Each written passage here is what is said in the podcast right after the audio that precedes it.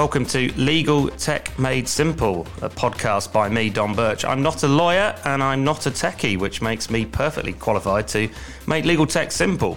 Join me in this podcast as I interview expert legal engineers, software developers, law firms, and large corporations who are at the cutting edge of legal technology or just starting their journey.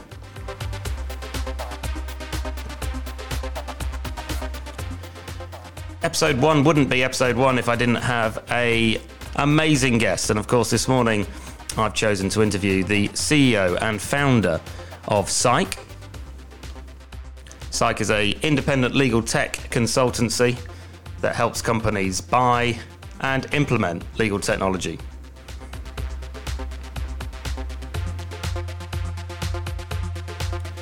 So let's get cracking with episode one. Alistair, welcome to uh, Legal Tech Made Simple.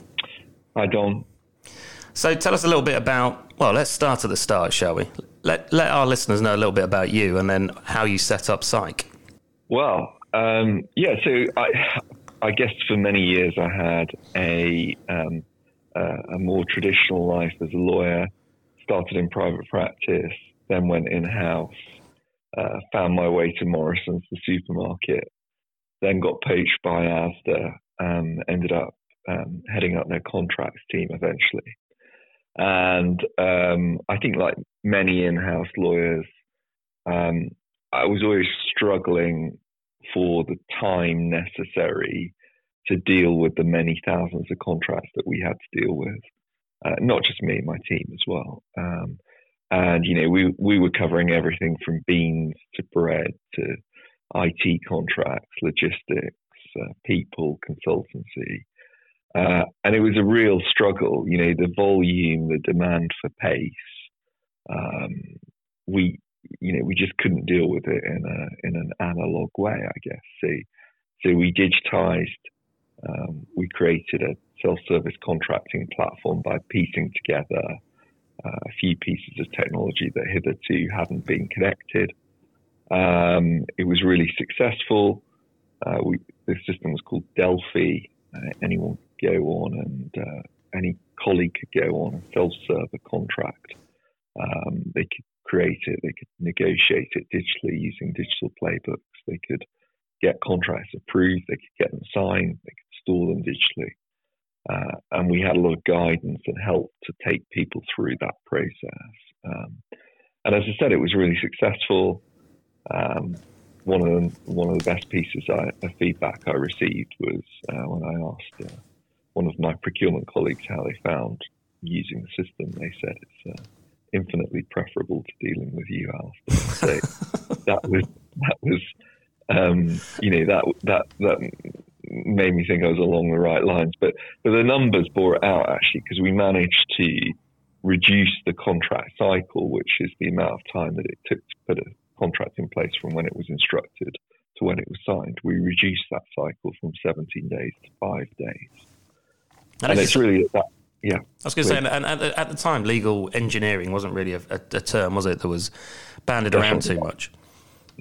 I think Richard Susskind had, had, talked about legal knowledge engineers, but um, it wasn't something that was on my radar at all.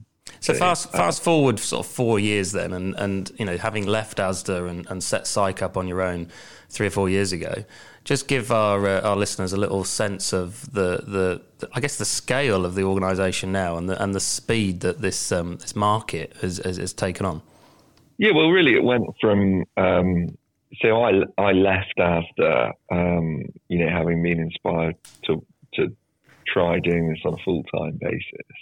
And really, it started quite slowly. Actually, legal tech. When when I started the business, legal tech wasn't really a thing, um, and that's just three and a half years ago. So it goes to show how much um, how much times have changed since then.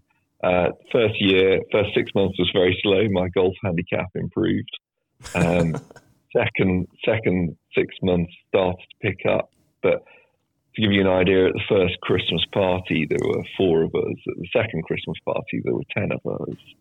Uh, and now we have um, around 60 colleagues. Um, so it really has grown super fast. Uh, and it's it's gone from just digital contracting, which in itself is a big white space, but also uh, we're working on law bots, we're using AI, we're doing digital matter management. Um, so it has just ballooned in the past year or so. And what's different, um, would you say, about SYKE maybe to, I don't know, traditional consultancy or, um, or, or any firm that has, you know, some legal tech expertise? What, what are the things that set, set SYKE apart? Well, I think there are probably a couple of things. Say, first of all, we're only really interested in legal tech. Um, so, it, you know, we are specialist and we are niche. And tempting though is to, you know, open a digital law firm or or get into broader management consultancy. We haven't done that, and I think being narrow has served us really well. Uh, we also uh, we're tech agnostic, which is quite unusual. Um, so we're not taking a product and kind of being the exclusive implementation partner for a, a particular product we work across products. And that means that we've got a lot of experience in implementing uh, competing products. And I, I, think that's quite unusual. Um, uh, well, I think it is totally unusual, actually. And then the other thing as well that is uh, unusual but convenient in, in context of uh, recent events is that we're totally digital. Say we don't have an office. Uh, we've been built digitally using Office 365. Um, it's enabled us to scale really quickly.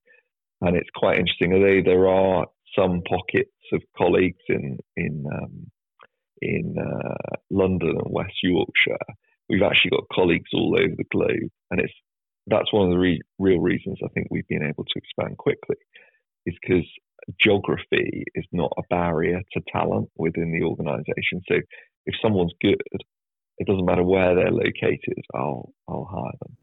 And and you work both with, um, I say you, we work both with uh, large law firms and, and large corporates. What, what what's a typical deployment look like? And, and, and maybe that's an unfair question because I guess every deployment has a has its own sort of hallmark, doesn't it? Yeah, and and the types of work we see see law firms are about ten percent of our turnover. Um, and typically with a law firm, they'll have a piece of tech that they want us to help them either use better or it will be something more discreet, like they'll ask us to automate a, uh, a set of real estate precedents or a corporate SPA or banking and finance documents. Um, with corporate legal teams and big corporates, it's a rather longer and more involved process. So typically they'll come to us and say, look, we want to digitize, but we don't know how. It will help them get started. We'll build a set of requirements. We'll help pick the technology or tech stack most suited to those requirements. Uh, we'll help them buy it well. Um, and, and, and by that, we, we, we're not talking about kind of tough negotiations with the vendors. It's more making sure that they're buying the right number of licenses to achieve their objectives, uh, and they're buying the right type of licenses. So once that procurement process is over, we we we plow on into helping them implement the product, and that's really the the engine room of the business is helping with those big implementations. So that involves a design element first, where we'll um, try and design a technical solution to meet the customer's problems. And then uh, there's an automation element. It will be either automating the documents, training the AI, doing the testing, uh, and all all of the change management stuff that um, that sits alongside that, which which is a, another key challenge. So you can build a beautiful solution, but if you haven't got the uh, the internal customers on board with that solution, then it will fail. And you blogged recently, didn't you, about the, sort of the pitfalls that people can fall into uh, when they're buying legal tech, and, and and one of them is actually just buying the wrong software for the job, you know, and, and, and the companies that sort of buy something off the shelf thinking it's going to fix all of their woes, and actually it's a bit, bit like buying a, a kitchen from from B and Q. You get it delivered flat pack, but you still have to put the thing in. Yeah, yeah.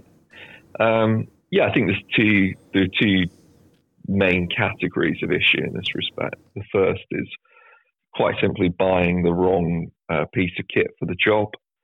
Um, that is alarmingly frequent. Actually, it, it's a it's a more recent trend where we're asked to go in and evaluate what what a customer is already doing. It's very common that uh, they've been, uh, you know, a snake oil salesman has flogged them a panacea for all their ills, and um, the reality is it's not fit for purpose. So that that that's quite disappointing. And I and I would say to everyone um, listening that if you're thinking about buying legal tech, you know, it's it just take some advice. It's you know the the on the face of it, all the products do the same things, but it's subtle differences that are critical. And often, uh, yeah, often now yeah. it's a case, isn't it, of, of almost bring out your dead and let's have a look at what have you got already. So if you have Office yeah. 365, or you might already have a piece of tech in the business that is sat there dormant, or perhaps has been configured a few years ago, or maybe even the expert who put it in has been poached by uh, somebody like SYKE and no, long, no longer resides in the organisation. Um, you know that sort of discovery exercise, that that moment in time where you put your foot on the ball and get somebody to come in and just go what is it we've got? What do we need? And what are the problems we're actually trying to solve here uh, before just mm. sort of jumping headfirst into buying a load of licenses? Yeah, look, it's a it's an inexpensive way to make sure that you're heading in the right direction. And I, you know, I think it, it's a no-brainer, really. I, I, I, think starting with such an exercise is the way forward, and it, it seems to be quite a popular way, uh, you know, for us to start to work with clients. And definitely, the satisfied with the output. See, um, I, I, I, think um, it, it's it's it's a really straightforward way to just sit down and flesh out your objectives. But also, I think a really important point to bring out is not everything we work on is successful all the time. And I would suggest that we've learned more from our failures than we have from our successes in a way. Say, um, you know, that's it. Obviously, if something does fail, we iterate again and we make it work. But it is these, it is very easy to go wrong in what is still quite a new area in, in terms of legal tech. So tell us a little bit about the importance of design, because I think that kind of architecture role in any legal tech deployment, any project is absolutely key, isn't it? Putting you know the design in place that's uh, culturally appropriate for the organisation is is sort of cognizant, if you like, of how information flows around that organisation, how decisions are made. I mean, I remember you telling me a, a, a story of uh, our ASDA days and bringing together, you know, three or four departments that were all, you know, intrinsically connected, but had never actually sat down and planned their processes together. So, not surprisingly, things didn't work seamlessly, to say the least. Yeah.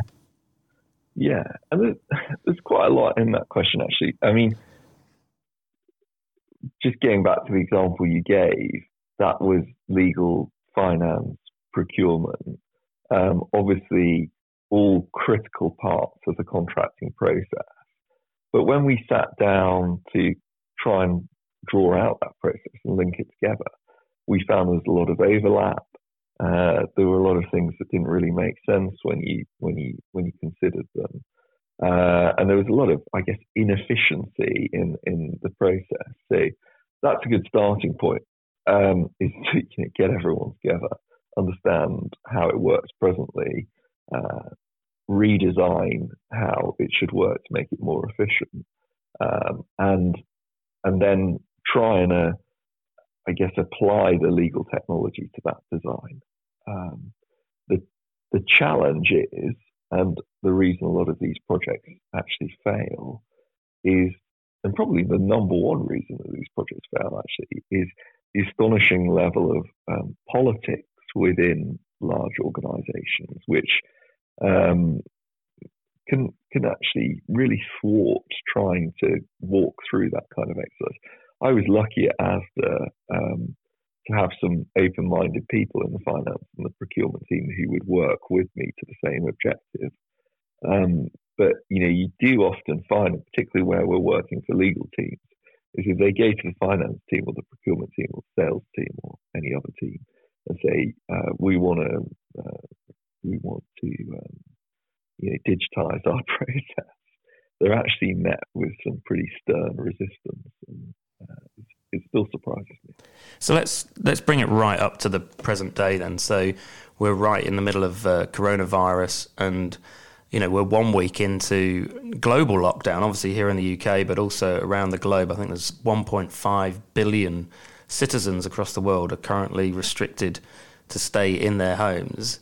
What impact is that having on organisations, and what are the phone calls and the team requests and the emails and texts and so forth that you're getting from from colleagues and peers across the industry who are suddenly faced with a, a challenge that you know no crisis management team would have uh, would have really played out. So, you know, what are those what are those challenges, and, and how can how can we as an organisation help people overcome this this this you know immediate sort of transition that, that, that people are going through?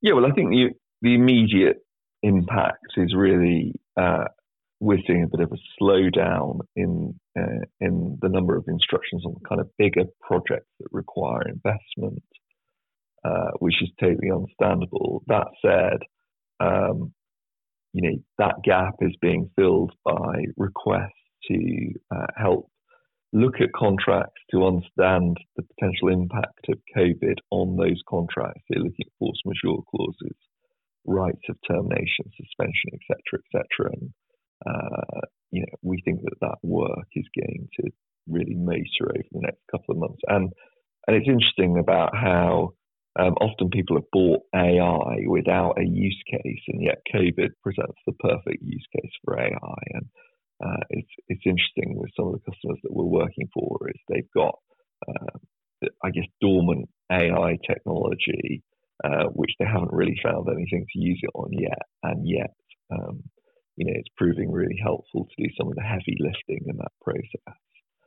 Um, I think the other thing about the other thing that we're hearing is just legal teams. I mean, corporate legal teams are always busy, but they're super, super busy at the moment because in times of crisis, uh, the legal team is the shield that protects the business. And so, um, you know, the, the, the, calls on their time have never been greater. And uh, I, I think we're we're trying to help those teams. The nature of our business, the fact that we're remote and digital, we can stand up uh, people and teams very quickly to help with specific tasks that, that uh, those legal teams will be uh, asked to uh, perform.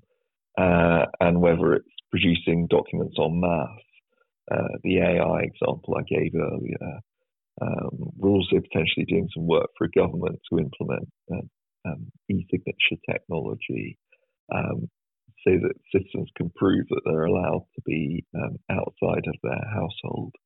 So there's there's lots of stuff uh, to get into, um, and I think it obviously, as I said earlier in the podcast, we're a digital organisation. We've never had an office, um, so we're kind of really well equipped for this crisis.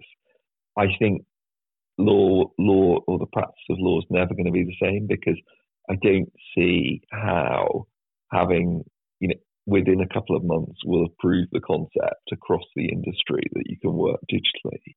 And I can't see people ever recongregating in large offices at the same volume that they did before. I think it will. Um, I think it will be. You know, it's obviously the, the situation is desperately sad, but I think it, it will be of great benefit to the practice of law in the long term. Well, Alistair, first of all, thank you for taking the time this morning. Appreciate it.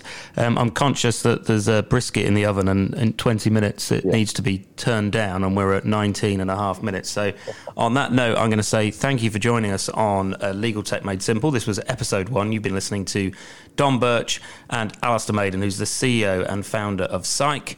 Um, stay tuned to this podcast. We'll be doing regular updates and talking to legal engineers, software companies, law firms, and large corporates about legal technology.